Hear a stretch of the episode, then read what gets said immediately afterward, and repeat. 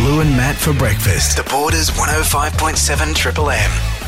The Borders James Willett just experienced something, Lou, that 99.9% of us will never experience, and that is a knock on the door and people presenting you with Olympics kit and not stuff that you'd buy, you know, from some knockoff shop. No, but no. the real thing, Lou. I know, pretty amazing. He's the Borders Olympic trap shooter, of course, and um, the Olympics is just a few weeks off. It's a very different Olympics, though, this time around. Let's have a chat with uh, James and see how he's feeling about it all before um, he heads off later on this month. James Willett, good morning.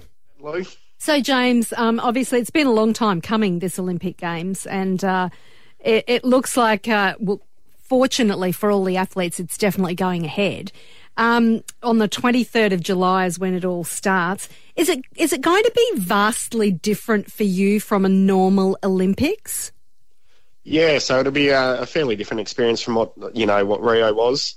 Uh, very limited crowds now. Um, yeah, I mean the whole the whole experience going in really, really close to the event and then getting out straight after the event. Um, but you know the, the shooting's going to be the same as what we normally experience. It's just going to be the uh, the Olympic experience isn't going to be the same, but um, you know we're just got to make the most of what, what we're getting thrown and, and just try and um, you know do the job that we've got to do over there and, and just try and put our best performance forward. Yeah, because I mean, I suppose from your perspective, I mean, the alternative is no Olympics. So, I mean, you obviously would rather have one, even if it's not quite the way it usually is.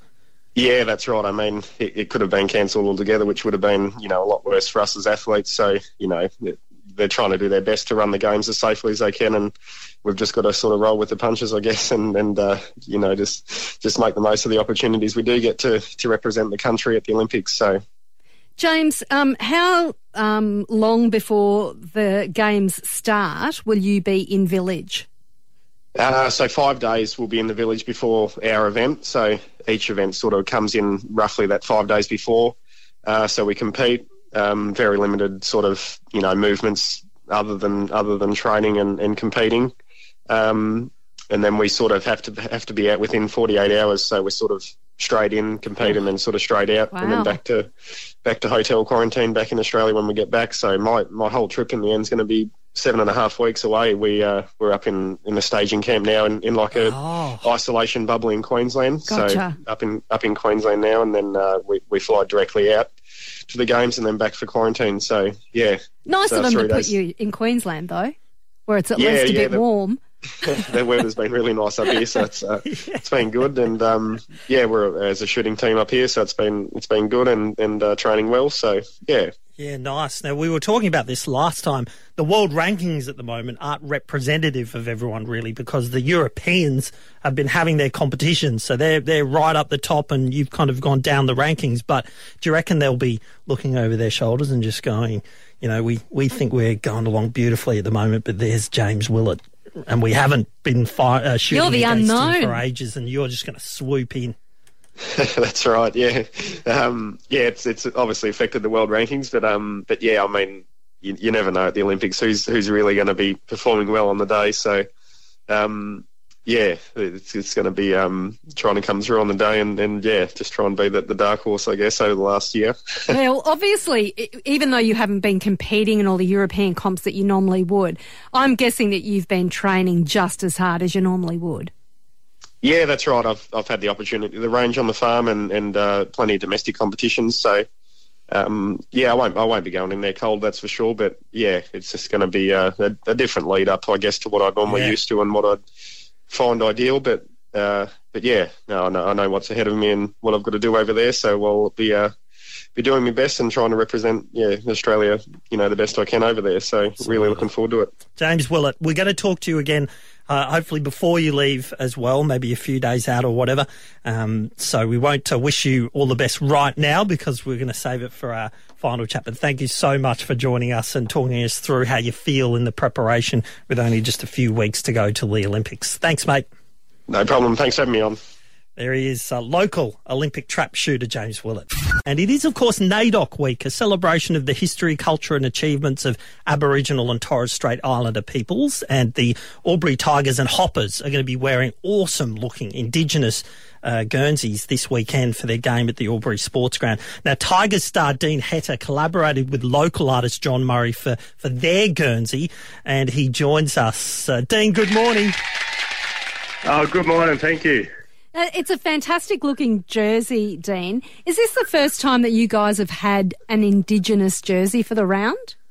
Yeah, definitely. So um, it's certainly been uh, in the talks for a while, but uh, yeah, the first time we've, we've managed to get it off the ground, which has been great. Um, all right, now talk us through your design. So I'm looking at a picture of it now. I mean, it looks absolutely sensational. It's got a beautiful uh, moth design and then an interesting kind of symbol. Talk us through um, what your jumper kind of talks about. Yeah, no dramas. Uh, firstly, um, the jumper was designed by a local um, Aboriginal artist, John Murray. Uh, he's a Yorta Yorta man. Um, and basically, when I, I, went to him, I wanted something that represented Albury. Um, and so, basically, the story of the jumper is that the bogong moth, um, which is kind of renowned for this area, used to migrate from up around Canberra way and make its way up through the Alpine region. Um, and so, as they, the bogong moths were coming through Albury, um, the different, or the many different tribal groups that kind of represented Albury and Wodonga and, and, and some of the other surrounding areas would come together. And it would be Yeah. the time that they would, it would be the time that they would come together and um, and uh, meet and also share food. Yeah, So, amazing. yeah, it, it was fantastic.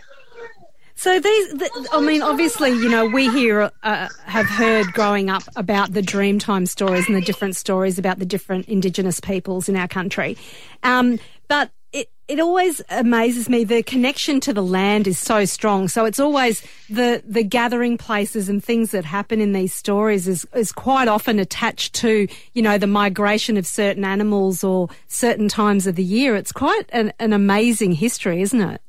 Yeah, hundred percent. It's um, you know, certainly something I'm really proud of uh, to be uh, a First Nations person, and you know, the many stories that you know come from that is uh, you know, it's, it's always remarkable to be able to sit down with your elders and, and hear these different stories about you know the traditional times and and the you know how tribal groups used to come together, and it was often based around you know the, the harvesting of food and hunting Yeah. and, and so forth. So yeah, it's really fantastic.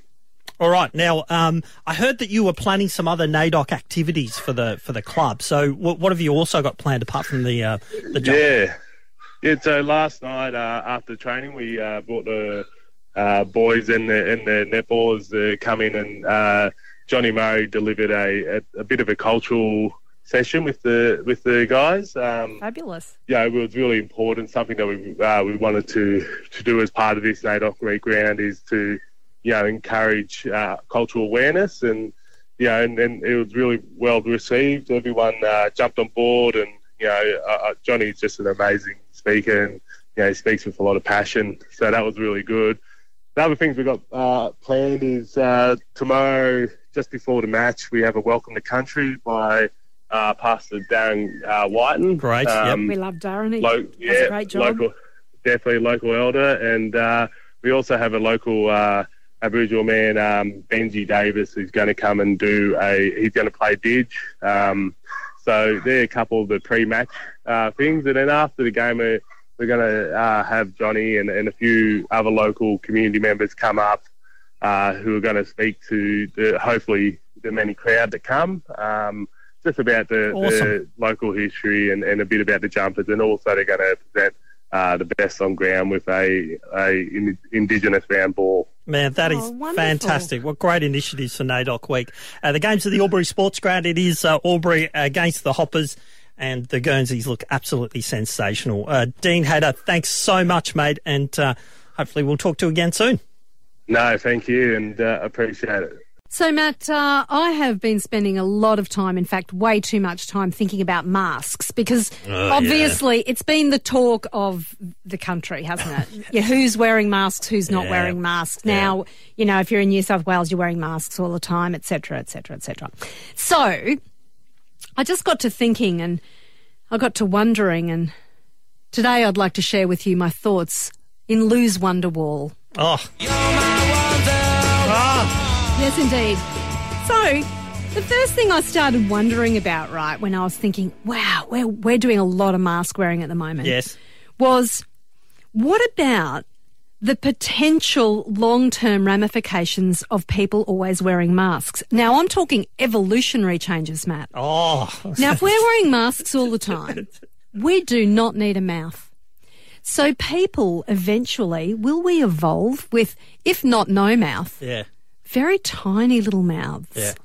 Because we don't need them because we're we- wearing masks all the We've time. got straws, I suppose, to ingest. How would we get our nutrients? Oh, osmosis. I don't know. It's just I'm telling you, these are just things that I've a sta- maybe a little a store, straw. things that I've started to wonder about. The other thing I'm wondering is Yes. they're really annoying to keep on your head too. Masks, like Yes. if the elastic's too tight, it hurts your ears and pushes them forward. If They it's are, too loose, they fall off, etc., etc. Will we then evolve Mr. Spock style ears? That would be handy. you know.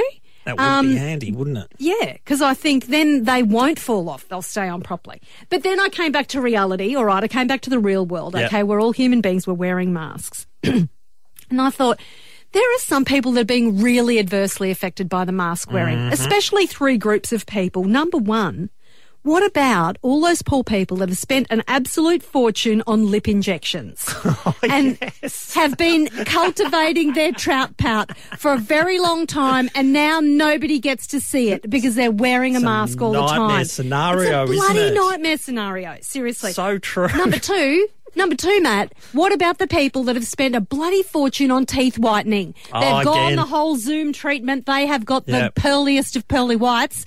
Nobody gets to Yep. see them, Matt, because they can't tell if you're smiling. Well, they kind of can't because your eye might turn up a little bit because you've got smiley eyes. No teeth showing. No, well, we won't need teeth when we don't evolve. When we evolve a non-mouth Correct. face. That's so, so true. and then number three, and I really feel for this group of people, all the poor parents who've taken out a second mortgage to get braces for their children's Oh, teeth so they'll have the bloody perfect set of teeth and nobody gets to see those teeth. You've just thrown away money, people. Oh, bloody masks. They're a nightmare. It's time to talk all things footy with uh, former O&M champion, now Brock Burham star, the one and only Big Matty Sider. Matty, good morning. Morning, Matt. Morning, Lou. How are we both? Yeah, very well, thanks. Up to round 12 already in the O&M. Round 12 already. They've done very well to get this far, and I reckon they'll get a full season on after this. Yeah, that'd be fantastic. All right, well, let's go through the games before we get to the game of the round, which is an absolute cracker. Over to you, Big Matty Sider. Uh, Wangaratta beat Cora easily. Rovers will continue on by beating Lavi pretty comfortably. Yep. Myrtleford beat Yarrawonga, and Albury oh, destroy North Albury. Oh, man, what will the score be there, do you think? In I'm 200s? Oh, uh, I, I never want to pick someone losing by 200. I'll say 140. Oh, wow. Okay. Yeah, Yeah. geez, it's tough times Yeah, there, obviously for the time. Hoppers, but we want them to do. We want them to turn it around, and I'm sure they will. Definitely do. You want you want all clubs to be up and about and healthy and competitive, so it makes for a better comp. So, Definitely. yeah. All right, but the game of the round, and I'm a I'm a bulldog net these days, uh, Matty. As you know, your yes. former club, Yes, they've been going here, laddie. well. Oh, it's been going so well. So last week they nearly knocked off undefeated Albury with a kick after the siren. Poor Wodonga coach Jordan had a shot after the siren to win the match and hit the post. Like he could not have asked for a better finish. Like, look, I think doggies would have won the hearts and the minds of all their supporters, and they got a lot of respect from that game. Like that, they did Yep. a really, really good job. So, yes, this is a match around Wodonga versus Raiders. Um, when they met at Anzac Day, I went to the game. They put in probably their worst performance for the year, Yes. and uh, it kick-started Raiders season too. So from that win, they've gone on and won two or three and four and got themselves into five. So Bulldogs have redemption. Raiders need to keep winning to stay in the five. It is a very, very, very good game. All right, what's well, your I've, tip? I've had a taste of it now from after Oh, last full. week. So Yeah, definitely, definitely. So they can do it. They know they can. Their best footy can match it with Yep. anyone. So What do you reckon?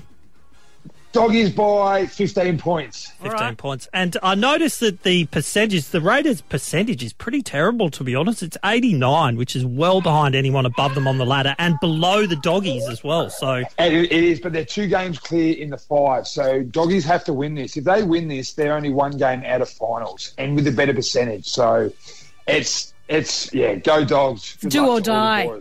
Boys. Do or die. Go for it. all right. Well, uh, there's only one more thing to do, Lou, and that's to check in on Brock-Burrum, Yeah. obviously in the Hume League.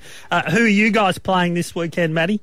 We play the raging flag favourites, Osborne, who are Oh, undefeated. gosh, they haven't. yeah. No one's got within seven or eight goals of them. So we yeah, we're sitting fourth and we're travelling along okay. Just going, yeah, just we're starting to play okay footy. So it'll it'll be a good match. So Didn't Yeah, you say? forward to Um, it. Didn't you say a while back that they should shut Osborne down because it's not a real town?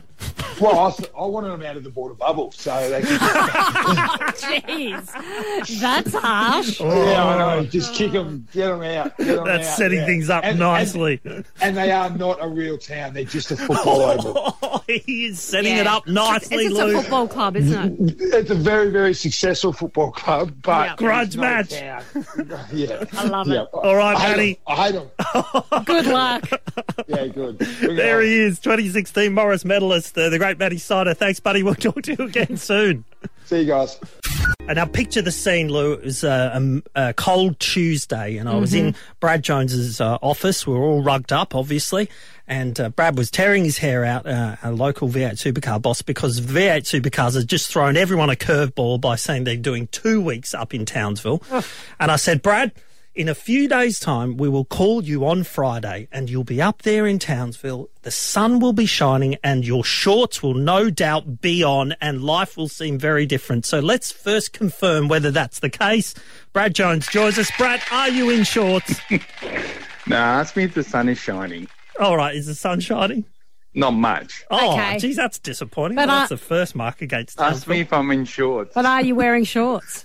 I am wearing shorts. He is wearing shorts, yes. and his life a little bit better because, you know, you're in the warmth now, Brad. Oh, I even went for a walk yesterday without gloves on, so it was quite nice. It is nice to All go right. anywhere without gloves on. So two two w- weekends in a row now up in Townsville. It was a last minute decision, but I mean we've got to get the racing in and in this crazy new world. So uh, how are you feeling about it all? I mean, is it all, all going to work well from your perspective? Well, I hope so. I mean, it's my life's been a bit crazy to tell you the truth. I mean, Jetstar cancelled all our flights on Tuesday or Monday or something for the Wednesday crews. So anyway, we're all sort of sorted out. and We're all here, which is a good start. This was a pretty good place for us last year. And uh, um, while 12 months, things change. You know, cars set up, track surface, all those weather, all, Yep. all have an impact. I'd like to think that um, you know this is this is one of the tracks that um, that we excel on. So I'm hoping we're going to have a good weekend. So, um, is there? Last time we spoke, we spoke about um, the different tyres. Are those tyres still in play that we talked about last time? No, unfortunately not. And I felt like our car was very good on that tyre, so it had to generate a bit more grip. So um, we're back onto what is our soft tyre. Okay. Yeah, it was the And- super duper soft tire Yeah, last right. time. It's That wasn't Can it, you Brad? believe they didn't embrace that name? I'm Yeah, still I gutted know. about that. No, I don't know. What's The wrong with super them? duper. They're, they're coming in the pits. They're going to put on the super dupers. Yeah, I like it. Yeah, I know. It's a bit I don't know. confusing with the icy poles, though.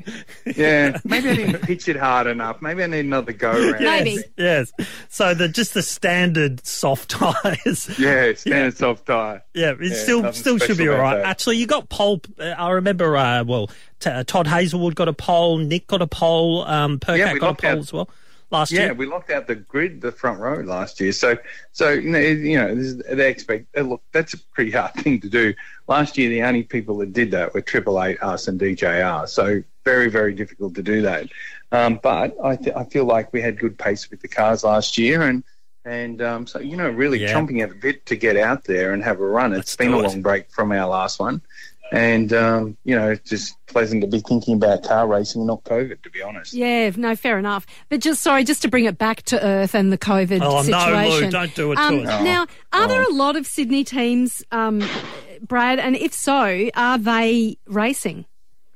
No, um, no, and no. So Okay. there's there's Tekno's There's one or two, isn't you know, there? team. Well, Tekno's called Team Sydney, but they've got a base also in Brisbane. So oh, okay. Um, Technically. So they're sort of like got a sign, you know, Sydney, uh, but it points into the building.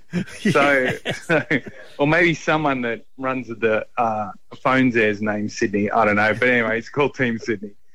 So, so they're not actually in Sydney. I don't think. At the, well, they're not because they're here. Yeah, so, yeah, gotcha, so- gotcha. But Supercars is based in Sydney, so a lot of people from head office haven't been able to attend. Right. And and what a lot of people did was after Darwin, they stayed out of Sydney, which was pretty smart. Yeah, it's a good idea fair at the best of enough. If times. you can. All right, Brad Jones, local V8 supercar boss. I can't wait. Two weekends in a row of awesome racing and on a track that you guys usually do very well on. So really looking forward to it. Brad Jones, thanks so much. Good luck. Thanks, guys. Thank you. Chat next week.